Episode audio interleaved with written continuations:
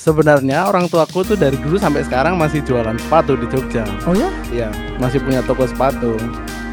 It's really interesting fact. Tapi eh, di Jerman ya biasa aja.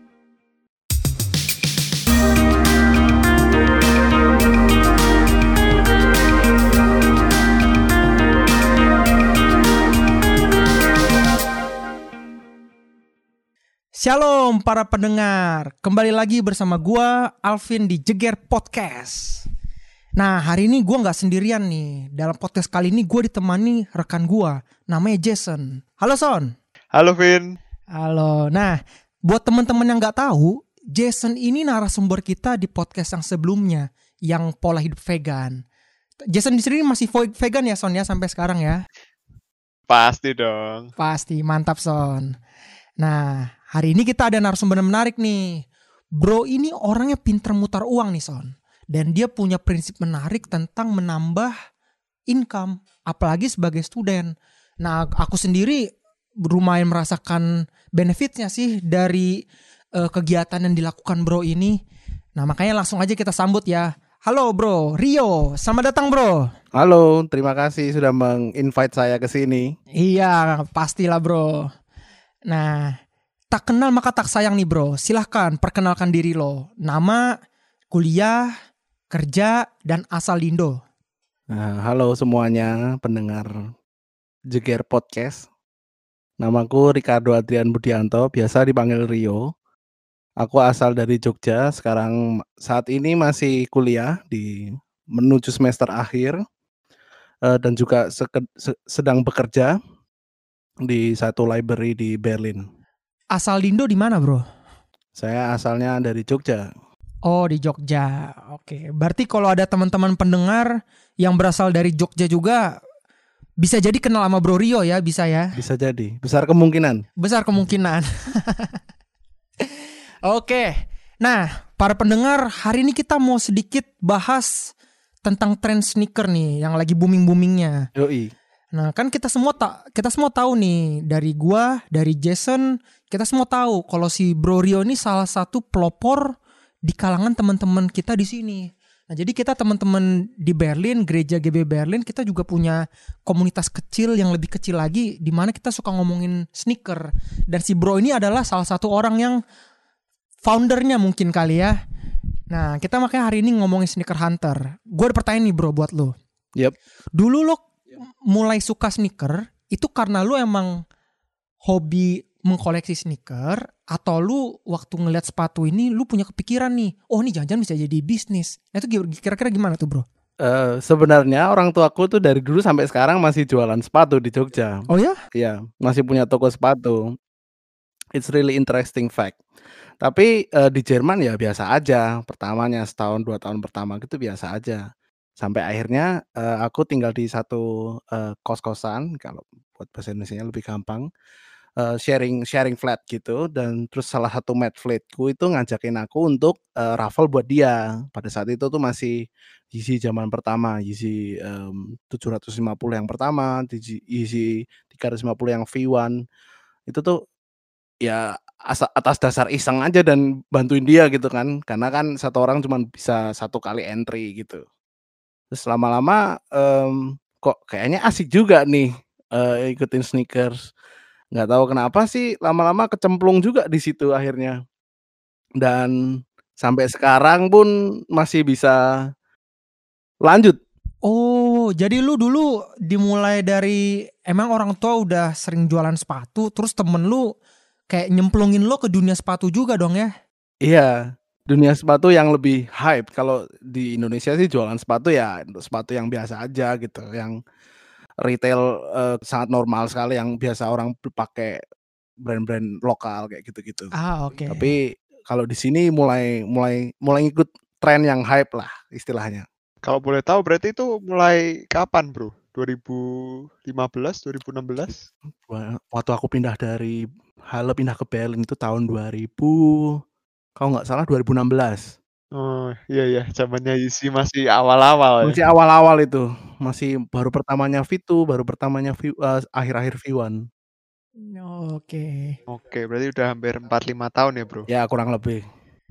Tapi kalau urusan barang-barang hype gini memang cuma sneaker atau ada barang lain gitu nggak sih yang hype-hype gitu yang mahal kalau dijual? Mungkin jaket.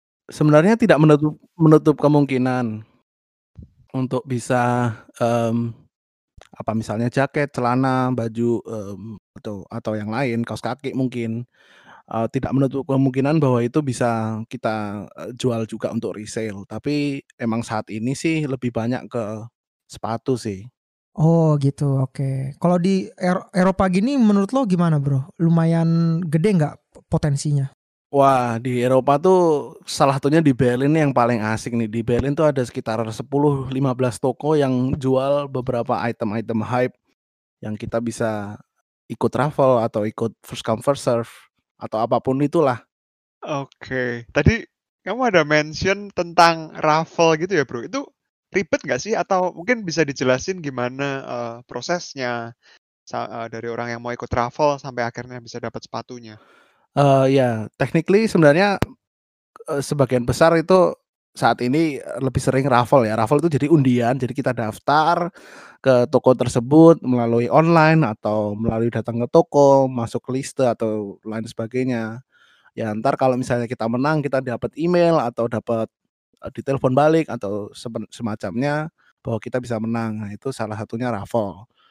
Kalau yang teknik lainnya adalah first come first serve. Jadi siapa cepat dia dapat. Kalau kita misalnya mereka toko buka jam 10 pagi, kita bisa datang jam 5 pagi atau mungkin dua hari sebelumnya tergantung hype-nya sepatu sih bisa ya tergantung orang-orang yang mau rela membu- mem- memberikan waktunya bukan membuang waktu sih sebenarnya memberikan waktunya untuk mendapatkan sepatu yang diinginkan Wow, gila juga ya. Nah, terus kalau udah menang, eh, gimana sih cara ngejual sepatunya? Apa lewat kenalan atau ada platform atau gimana, Bro? banyak sih caranya untuk menjual Eh, saat ini sih paling sering akhir-akhir ini karena corona mungkin lebih sering jualnya online ya dibanding em, ketemu langsung atau gimana jualnya sih antara lokal eh, walaupun nggak ketemu tapi mungkin lewat pengiriman atau online melalui beberapa platform misalnya contohnya StockX atau Klek itu yang salah, salah dua yang ada di Jerman atau setidaknya di Eropa bahkan dunia sih untuk bisa menjual dan membeli sneakers-sneakers yang kita dapatkan atau kita mau dapatkan gitu. Kalau lokal itu gimana, Bro? Apa kenal-kenal orang dari eh, Bisa jadi kenal orang kan semakin lama kita ke ketemu misalnya ketemu di raffle bareng-bareng atau gimana atau nunggu first come first serve bareng-bareng. Kita jadi kenal orang-orang yang suka juga di di komunitas sneakers itu. Lama-lama kita tahu dia oh dia mau beli ini, oh dia mau beli itu dan lain sebagainya. Lama-lama kita juga kenal dan lain sebagainya. Itu jual lokal, tapi bisa juga lewat platform namanya eBay Kleinanzeige untuk di Jerman ya. EBay Kleinanzeige itu adalah sebenarnya kalau di Indonesia mungkin kayak Tokopedia atau semacamnya kali ya, platform-platform gitu atau mungkin Kaskus yang bisa jual beli barang lewat online terus nanti kita ketemu atau kita kirim barangnya pembayaran bisa online dan lain sebagainya gitu untuk yang disebut lokal mungkin kayak gitu sih Iya, iya, iya. Nah, jadi kalau kita lihat ini kan Bro Rio udah pemain besar lah ya di bisnis sneaker ini. waduh waduh masih ada banyak yang lebih besar Nah, ada yang penasaran nih Bro. Kalau mau mulai bisnis sneakers kayak gini, kira-kira butuh modal berapa sih? Waduh. Dan gimana caranya kamu sebagai eh, student juga mengatur keuangan? Misalnya kalau lagi ada rilis nih, dapat beberapa sekaligus, dan itu kan butuh modal yang banyak nih Bro. pasti Nah, dan mungkin juga sepatunya gak langsung kejual semua. Ya, Nah, gimana ya. tuh Bro? Eh, biasanya sebelum rilis udah lihat dulu sih cek harga. Biasanya sekarang pegangannya adalah di StockX. Kalau di StockX bisa kita lihat kan harga sekarang orang-orang rata-rata mau beli berapa, mau jual berapa. Jadi kita tahu kalau di StockX tuh benar-benar live kan. Saat itu orang mau beli, mau mengeluarkan duit berapa gitu. Jadi kita bisa tahu nih, oh ini sebelum rilis harganya segini nih. Nanti habis rilis mungkin agak turun sedikit karena kan orang-orang pada dapat pairs-nya kan, pair yang mau dijualnya. Otomatis harganya bakalan turun. Oh kita lihat dong "Ah, ini enaknya di di langsung dijual atau diapain, langsung kita simpen dulu nih 2 bulan misalnya atau 1 tahun," gitu. Untuk modal saat ini bisa ya mungkin saat ini masih karena kerja, jadi masih dapat duit dari kerja ya kita puterin duit kerja itu supaya gaji-gaji kita tuh lebih banyak lagi gitu. Muternya dari situ sih. Oke oke. Berarti patokannya lewat StockX itu ya, Bro? Saat ini sih mungkin StockX, tapi bisa juga dicek lokal ya kayak di Klein Anzeiger orang-orang pada mau jual berapa sih gitu. Tapi bentar bro, StockX ini apa ini? Mungkin nggak semua orang tahu ya. Coba jelasin. Oh ya, mungkin oh nggak semua orang tahu. Jadi StockX itu nah, ya semacam bursa efek untuk sneakers dan barang-barang uh, hype lainnya. Misalnya kayak baju. Oh, ada yang kayak gitu. Ada, ada. Saat ini sih mungkin kalau di Indonesia mungkin agak susah kali ya untuk masukin StockX. Kalau di Indonesia mungkin ada Kicks Avenue, I think. Itu bisa jual beli di situ dengan harga rupiah. Kalau StockX tuh uh, basisnya ada di US. Oh. Tapi di untuk untuk sekarang di Europe bisa transaksi di situ. Oh, hebat bener ya saking seriusnya orang bisnis sepatu sampai ada bursa efeknya ya. Ya. betul. unik unik unik. Jadi bener-bener ini di sepatu dan sneakers dan juga aparel yang lain tuh bisa bener-bener kayak sebuah uh, lembar saham gitu istilahnya. Jadi ibarat orang mau tahu wah sepatu apa yang bakal hot, ya ngelihatnya ke StockX ini ya bro. Iya betul. Oh. Dilihat dulu nih, wah ini kayaknya sebelum rilis harganya udah seribu gitu. Terus retailnya cuma 100 gitu, 100 euro. Wah itu kan bisa banyak banget. Kalau misalnya turun pun nggak pasti nggak jauh-jauh amat lah gitu. Wah ini bisa nih hype nih gitu.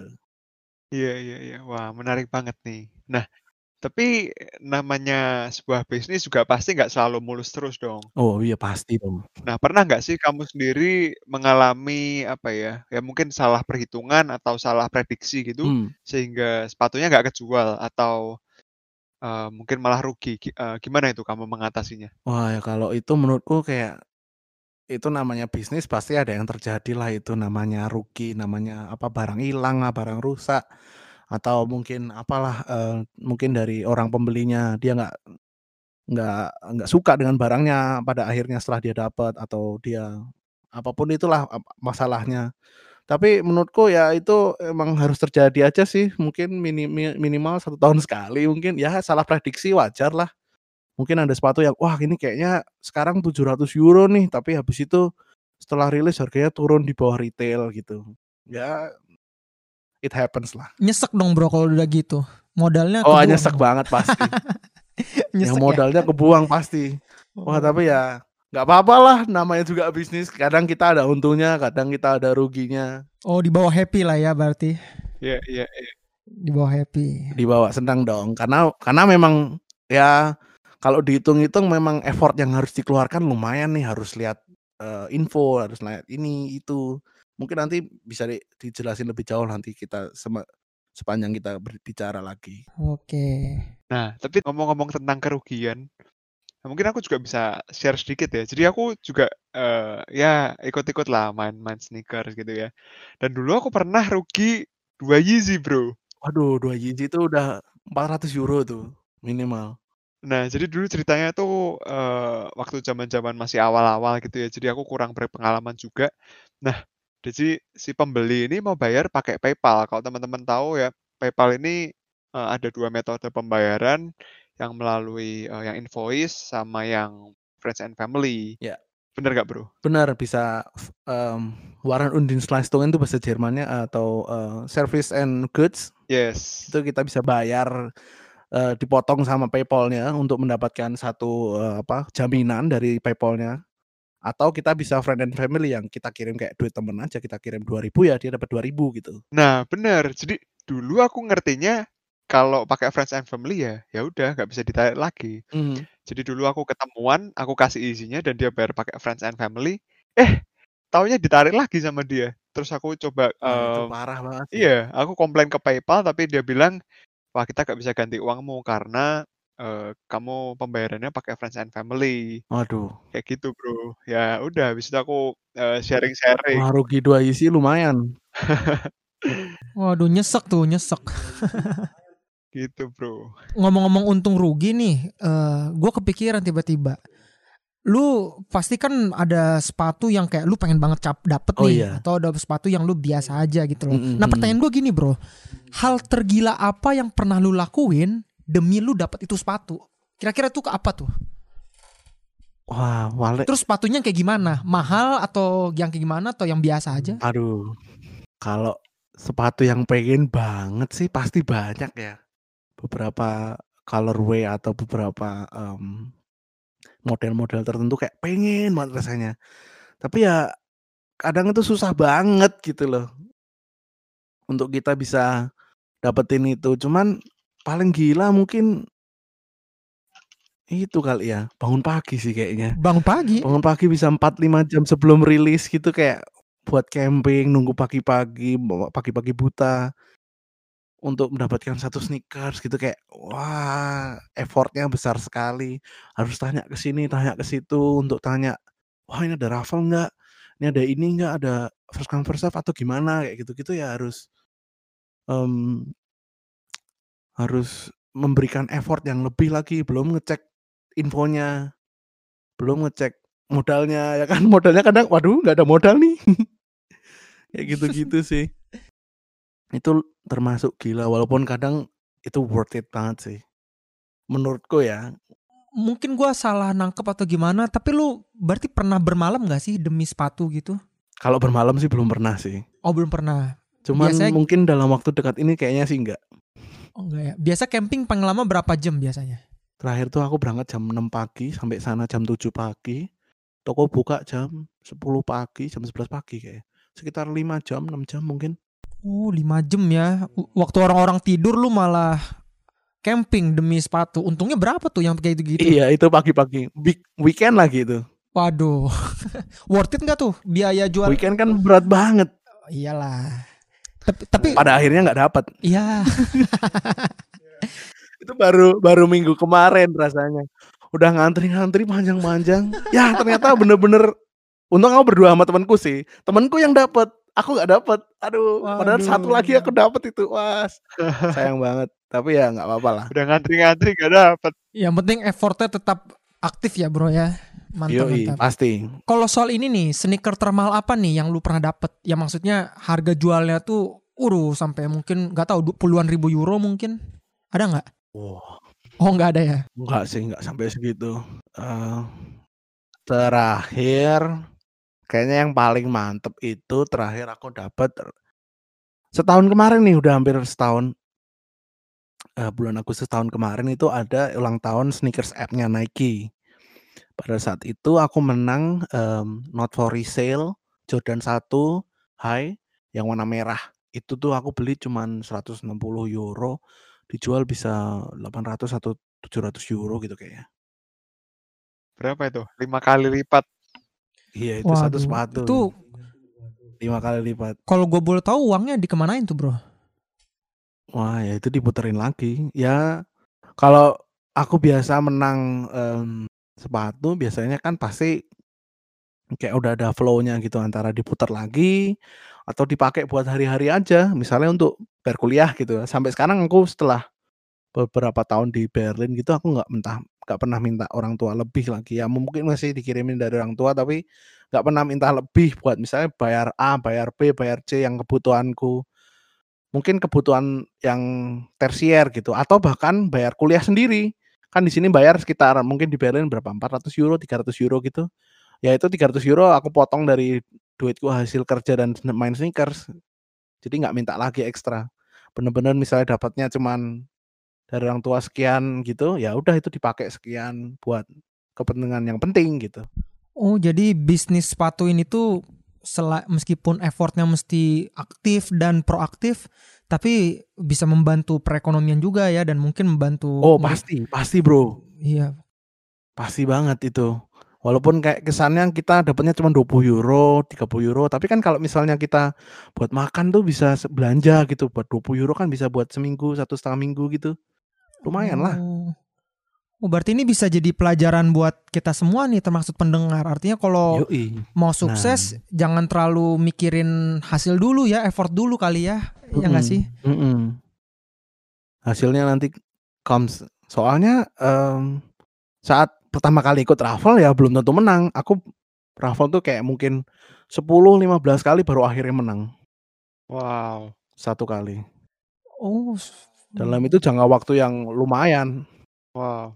Di sini kita bisa lihat ya, Bro, kalau Bro Rio ini gigih juga nih. Kalau dia 10 raffle, 15 raffle, wah nggak pernah dapet, dia nggak mau ikut lagi. Ya dia nggak bisa jadi sebesar sekarang ini ya. Oh betul. Bener banget itu. Itu aku udah ikut, wah mau segala macam, mau ke toko, mau yang masuk masukin online, eee, ikut aplikasi, apa pun itu, nggak dapet, udah 15, 20 kali mungkin. Ya, mmm, tapi pada akhirnya setelah sekian lama, akhirnya dapet juga gitu. Oh. Dan sampai sekarang dapet terus. Walaupun ya nggak setiap kali dapet sih. Tapi menurut lo kalau, eee, raffle gini tuh, eee, lebih ke keberuntungan atau memang ada hitung-hitungannya nggak sih? Kalau hitung-hitungan mungkin bisa, tapi masalahnya kita nggak tahu pair-nya ada berapa nih di satu toko. Untuk size tertentu, untuk apa pun itu kita nggak sama sekali nggak dikasih tahu karena itu adalah informasi yang, eee, nggak boleh di, eee, sebarluaskan sama si toko. Kita tahunya ya waktu kita waktu kita ngantri atau waktu kita dapat aja. Kita dapat apa enggak gitu. Kita nggak pernah tahu. Nah, jadi kita nggak bisa ngitung nih, eee, kemungkinan kita berapa gitu. Oh, kecuali sepatu-sepatu yang limited dan ber bernomor, misalnya kayak 8.000 pair, terus yang ikut 15.000, ya kita bisa hitung lah kira-kira, oh 1 pair kira-kira, eee, chance-nya segini, mungkin bisa dihitung. Tapi most of the time kita nggak bisa ngitung itu sih. Itu bener-bener atas, mmm, karunia Tuhan dan juga keberuntungan kita, berkat dari Tuhan sih menurutku. Wah, berarti kalau gitu sebenarnya bisa aja dong pekerja toko ya kayak curang, mmm, misalkan karena mereka nggak e nggak harus kasih tahu kan berapa stok yang mereka punya. Ya Gimana ya. tuh, Bro? Itu ban itu terms-nya adalah backdooring namanya, jadi lewat pintu belakang aja gitu. Aku pernah sih, eee, tepatnya minggu kemarin nih bahkan, eee, backdooring di depan mataku sendiri. Jadi ada 1 orang setelah aku ngantri, terus dia kayak masuk gitu, terus, "Ya aku ada pair yang mau aku ambil atas nama ini." Dalam batinku, "Loh kok enak banget nih orang bisa" "bisa, eee, dapat sepatu tanpa harus ngantri kayak aku," gitu. Wah harus tahu orang dalam nih. Wah tapi itu ya kembali lagi ke tokonya sih, itu kan, eee, reputasi tokonya yang dipertaruhkan oleh mereka, kalau bisa backdooring itu. Cuman ya itu mungkin masih bisa terjadi.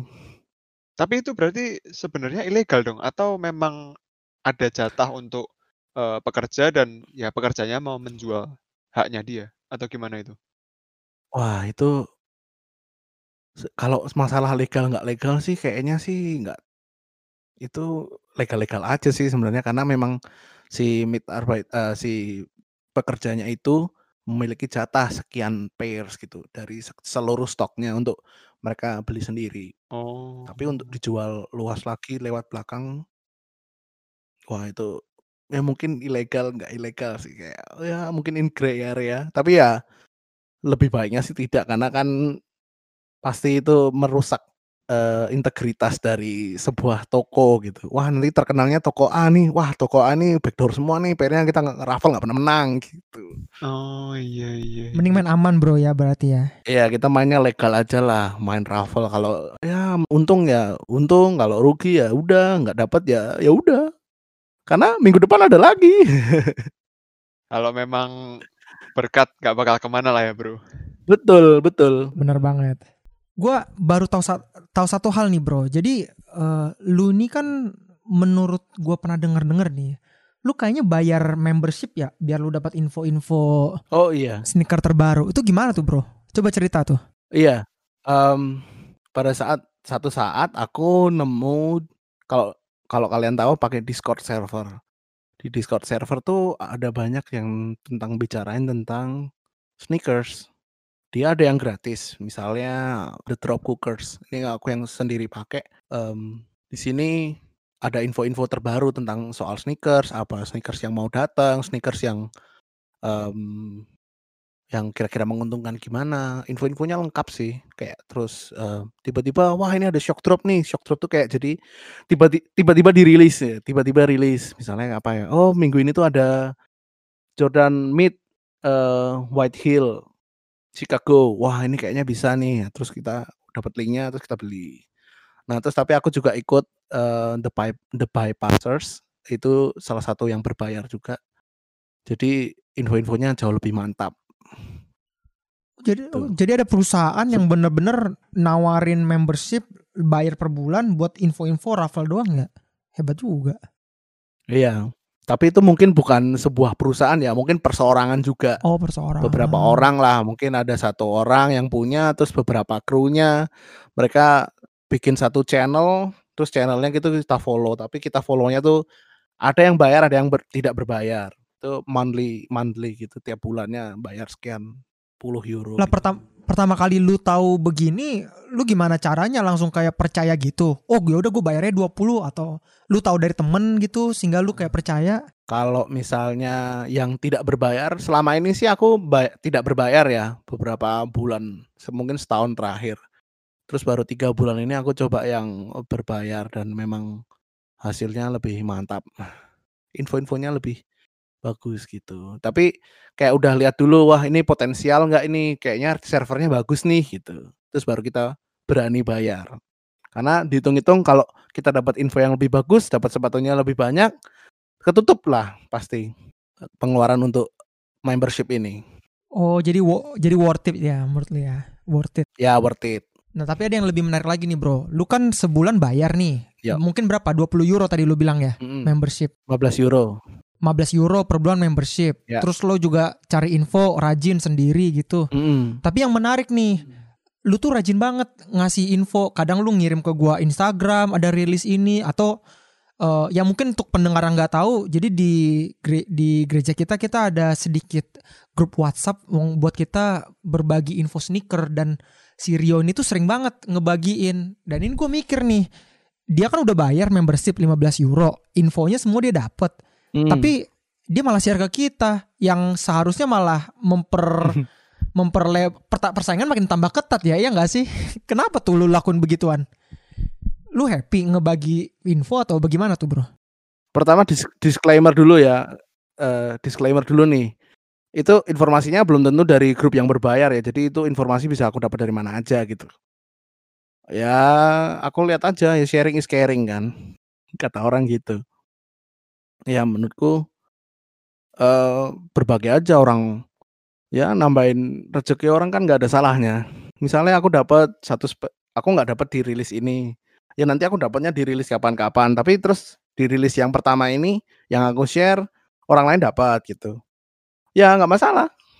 Menambah persaingan pun, persaingannya fair kok. Kita sama-sama ikut raffle, kita sama-sama ini, sama-sama mencoba kan. Kalau memang rezeki ya kenapa tidak? Mungkin mungkin itu cara Tuhan untuk membantu dia financially.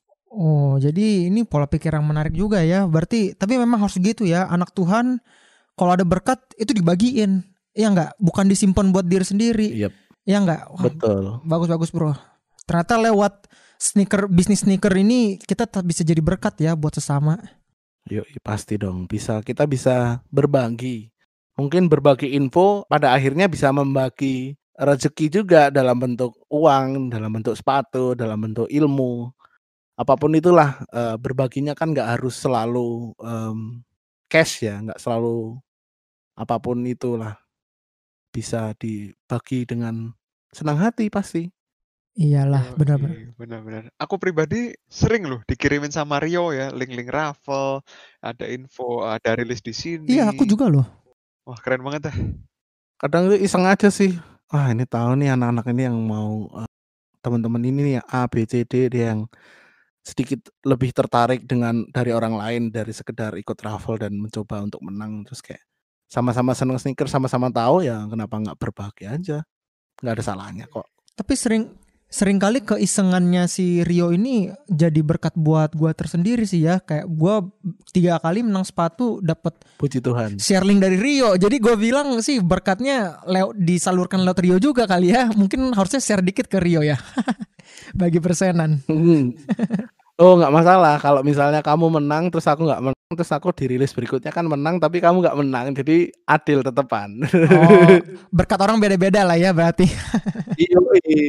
Ada waktunya Bro, semua indah pada waktunya. Benar benar benar, kayak lagu ya. Yoi.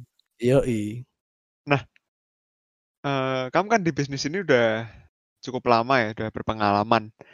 Menurutmu gimana sih bedanya bisnis sepatu beberapa tahun lalu sama sekarang-sekarang ini? Dan menurutmu gimana tren sepatu ke depannya? Wah, ini menurutku sih bisnis sepatu pasti, eee, nggak se semudah yang dululah. Dulu masih manual semuanya. Sekarang bisnis sepatu tuh dapatnya lebih susah karena banyak bots. Bots adalah program yang itulah, program yang otomatis lebih cepat dari manusia untuk mendapatkan satu sepatu yang kita mau di online atau apa pun itulah. Ya, tapi kalau reselling sendiri sih menurutku pasti akan ada selama ada demand-nya, pasti ada resale-nya.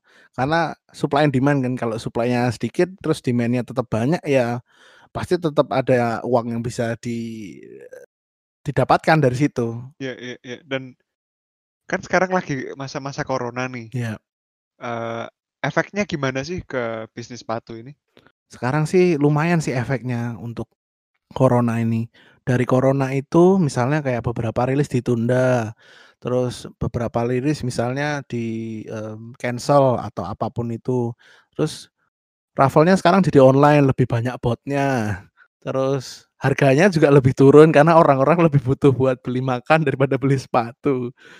Ya jadi setidaknya banyak sih yang terkena efek corona ini. Iya iya iya. Jadi semakin minim lah ya pemasukan dari sepatu di masa-masa corona. Iya, karena dapatnya lebih susah, jualnya juga lebih susah gitu. Iya iya iya. Cuman saat ini sih udah mulai kembali normal sih, untuk di Jerman ya. Iya iya.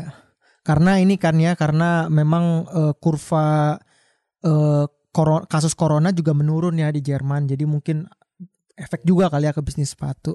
Iya, tapi wa waktu it waktu dulu kan, eee, semen waktu waktu top-topnya corona tuh tetap masih bisa work from home. Oh, iya. Masih tetap bisa ada menang raffle yang online. Ya yang online masih bisa terima barang di desinfektan dulu, buka, Iya iya. desinfektan Bener lagi. bener. Lihat barang, foto-foto foto, jual online, drop barang, ya masih bisa. Cuman ya harganya jadi lebih turun. Iya iya, masuk akal masuk akal. Lu sendiri kan tapi kalau di Jerman ini kan datang bukan buat sneaker hunting ya, Yap. tapi kan lu ada kegiatan lain tuh kayak Iya. kerja, lu juga, eee, kuliah, lu juga, Mhm. f eee, pelayanan juga banyak dan lu Mmm. juga rajin ngelakuinnya. Nah itu gimana tuh cara lu nge-manage semuanya? Terus pertanyaan selanjutnya nih Bro, misalnya ada sepatu yang lu pengen dapetin, tapi tubrukan ama lu punya aktivitas utama lu. Nah itu lu gimana tuh strategi lo menghadapi hal-hal begitu? Soal time management mungkin aku masih juga kacau ya, kadang tuh lagi kerja tiba-tiba ada info terus kayak, pause dulu ah bentar. Mungkin ini tidak baik untuk dicontoh tapi tapi ya it it happens lah. Mmm, karena kadang infonya menarik sekali dibanding kerjaan. Ya itu mungkin terjadi, tapi pada akhirnya pasti harus dibagi dengan bijak lah ya, mana waktu untuk sneakers, mana mana waktu untuk kerja dan lain sebagainya. Tapi kan pasti ada kurang dan lebihnya lah di situ. Untuk pembagian waktu mungkin agak susah tapi bisa dikerjakan lah. Tahu aja mana prioritasnya yang harus kita lakukan. Pastilah banyak orang yang ngomong tentang, mmm skala prioritas. Mungkin ya harus ditahu sendirilah prioritasnya apa, kita ke sini buat sekolah kok, buat cari pengalaman kok, buat bukan buat cukup sekedar cari uang dan survive gitu. Ya survive pasti harus gitu. Tapi kalau misalnya kita nggak tahu purpose kita di sini untuk untuk sekolah, untuk apa pun itu ya jadi keteteran semua, jadi jadi, eee, carut-marut gitu. Wah ini jadi sekolahnya hancur, terus nggak punya duit, malah banyak duit, malah banyak sepatu gitu atau gimana. Pasti ya harus ada finding the balance lah. Iya iya iya. Wow, sangat menginspirasi sekali ya ceritanya Rio ini. Menginspirasi sekali. iya puji Tuhan. Nah, misalnya para pendengar podcast ini jadi terinspirasi karena ceritamu Yo. Mmm. Terus mereka, eee, tertarik untuk memulai sneaker hunting juga. Kira-kira apa yang mau kamu sampaikan kepada para pendengar? don't quit sih. Don't quit. Just don't quit. Kalau kalian memang suka, kalau kalian memang punya waktunya dan bisa bagi waktunya, tidak melempar tanggung jawab untuk apa ya, misalnya kalau kalian ke Jerman terus untuk studi ya jangan melem jangan ya seperti tadi yang ngomongin jangan jangan me, Lupakan tanggung jawabnya. mengenyampingkan Yes. ya melupakan tanggung jawab itu benar. Jangan melupakan tanggung jawab, eh, tapi terus bisa kita terus coba terus, coba aja terus. Memang sudah banyak orang yang saya istilahnya dalam tanda kutip ra- racuni untuk main sneakers, tapi mereka pun akhirnya pasti tetap itu menjadi tanggung jawab mereka ya studi ya studi gitu, kerja ya kerja gitu. Tapi tetap bisa sneakers dalam sampingan. Toh kadang sneakers cuma masukin raffle doang, habis itu beli, habis itu jual. Bisa juga semudah itu. Jadi intinya eh sneaker raffle boleh, tapi yang terutama kuliah, kerja, mungkin melayani, apalagi cari Tuhan nggak Ya. boleh dilupain bro ya maksudnya ya. Yes. Oh, Oh, Itu itu, benar banget ya. banget. Baru aku mau ngomong kita ada telepati waduh nih, mantap Bro. nih, satu roh kayaknya berarti ya. Aku baru mau ngomong tuh. Tuhan jangan dilupakan, Tuhan tuh harus dimasukkan dalam proses ini karena ini juga dalam tangan Tuhan juga yang harus eh, ya mungkin kita serahkan juga pada Tuhan ya. Kalau Tuhan maunya kita menang raffle ya kita menang, kalau enggak ya itu mau Tuhan juga. Mungkin ada ada saatnya yang lain, ada waktunya yang lain, ada sepatu yang lain yang bisa kita menangkan. Yang penting waktu mau raffle ingat Tuhan pas menang raffle jangan sampai lupa, ntar lupa perpuluhan. Semua Oh, iya. diembat, wah itu bahaya tuh. Nah, itu penting Mencuri juga berarti. tuh. Pasti harus perpuluhan. Perpuluhan bro. wajib tuh, Yoi. harga mati. Harus perpuluhan. Iya. Perpuluhan itu wajib hukumnya. Nah kan berarti kalau gua simpulin ya, berarti kalau gue perhatiin ya, lu berarti orang yang memang lu punya passion di sepatu, tapi lu pun membalancekan itu dengan kehidupan lu Yap. dan lu berusaha menyusun gimana prioritasnya tuh bisa tetap sehat ya bro ya dan Puji supaya Tuhan. juga nggak nggak merusak hal yang lain yang bahkan tak- jangan sampai juga ngerusak yang terutama ya nggak Ya, yang terutama tetap- berantakan Hmm. gara-gara itu kan nggak lucu Yap. atau misalnya hari Sabtu mau pelayanan latihan jam 10 eh malah pergi raffle ya kan nggak lucu gitu itu memang harus Ya, memang diatur sih. kalau- Kadang kita harus berjening juga sama sama yang lain juga. Eh bisa nggak latihan jam segini? Kalau nggak bisa ya udah sneakersnya disampingin dulu. Misalnya gitu. Tetap yang terutama ya Tetap yang terutama lah, ada- berkat nggak akan hilang Ada prioritasnya lah. Ada kalanya kita harus mendahulukan sneakers. Ada kalanya kita mendahulukan yang lain yang lebih penting gitu. oke yang penting tetap balance Yes. Nah buat temen-temen nih yang mungkin mau nambah income juga ya mungkin ya mungkin kalau sneakers itu buat eh, income tambahan mungkin pasif income kali ya. Jangan lupa Bisa. meskipun in, pasif income effortnya harus aktif juga ya nggak bro? Betul. Harus hajar, Betul. bera- harus rajin. Yoi. Jangan cuma satu dua raffle terus gagal nyerah ya jangan gitu Nah, dong. itu. Nah, itu Ya kalau cuma satu dua doang nggak menang, ya sakit hati ya jangan mendingan nggak usah ikut lah. Menurutku sih gitu. Ngulang-ngulangin saingan. Iya. Yang penting mentalnya harus rajin dan tough ya, Yoi. jangan dikit-dikit ngambek Mm-mm. kalau misalnya gagal dapet gitu. Betul. Oke, mantep. Itu aja episode hari ini. Bro Rio, thank you banget udah jadi narasumber hari ini ya bro. Terima kasih sama-sama juga udah mengundang saya menjadi sumber hari ini. Pastilah. Oh, thank you juga Jason ya. Yoi, sama-sama Vin. Oke, itu aja eh, podcast kita hari ini. Eh, semoga teman-teman yang mendengar bisa terberkati. Jangan lupa kita nanti ada podcast selanjutnya. Bisa sebulan sekali, bisa seminggu, bisa dua minggu sekali. Nggak tahu, kita lihat nanti aja. Yang pasti jangan sampai tidak didengarkan. Oke, thank you semua. Shalom, Tuhan Yesus memberkati.